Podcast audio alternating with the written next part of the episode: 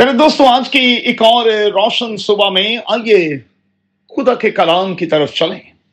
میرے ساتھ دیکھیں، مقدس متی کا انجیلی بیان، اس کا پانچواں باب اور اس کی پانچویں آیت۔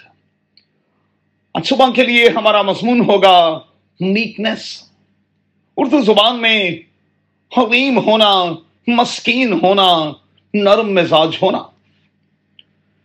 میرے دوستوں اس بات کو کبھی نہ بھولیے گا کہ اصلی برکت اور خوشی کا راز اسی میں تو پنہا ہے کہ میں اور آپ اس میرٹ پر پورے اترتے ہیں۔ میں اور آپ کتنے حویم، کتنے مسکین اور کتنے نرم مزاج ہیں۔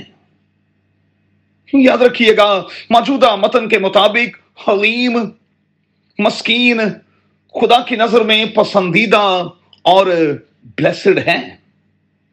میک ہونے سے مراد کیا ہے؟ اس سے مراد ہے پاور کے ہوتے ہوئے بھی پاور لیس ہونا۔ پاور کا ناجائز استعمال نہ کرنا، بلکہ بردباری کا مظاہرہ کرنا۔ آجزی کا مظاہرہ کرنا، تحمل کا مظاہرہ کرنا۔ اچھا یہ کام دوستوں وہی کر پائے گا جو جینٹل ہوگا۔ اور میں آپ سے سوال کرتا ہوں کہ کیا آپ جینٹل ہیں۔ میری دانش میں نیک وہ ہیں جو ایٹیٹیوڈ پرابلم کا شکار نہیں، جو اموشنلی سٹیبل ہیں۔ وہ جو اپنے ریسورسز کا غلط استعمال نہیں کرتے، وہ جو کسی کا نقصان نہیں چاہتے، وہ جو کائنڈ ہارٹڈ ہیں۔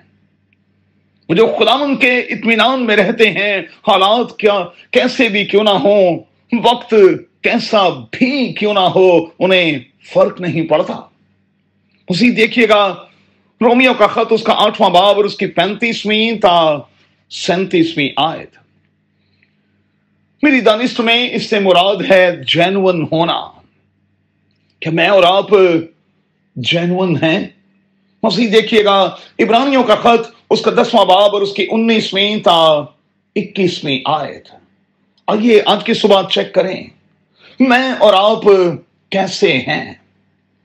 اگر میں اور آپ خدا کے پسندیدہ ہونا چاہتے ہیں، تو پھر راز تو دوستو یہی ہے کہ ہم نرم مزاج ہو جائیں، حلیم ہو جائیں آجز ہو جائیں، مسکین ہو جائیں۔ کہ میں اور آپ تیار ہیں؟ قدر خدا آپ کو بڑی برکت دے۔ اور آج سارا دن بھر اس کا برکت والا ہاتھ آپ پر رہے۔ آمین۔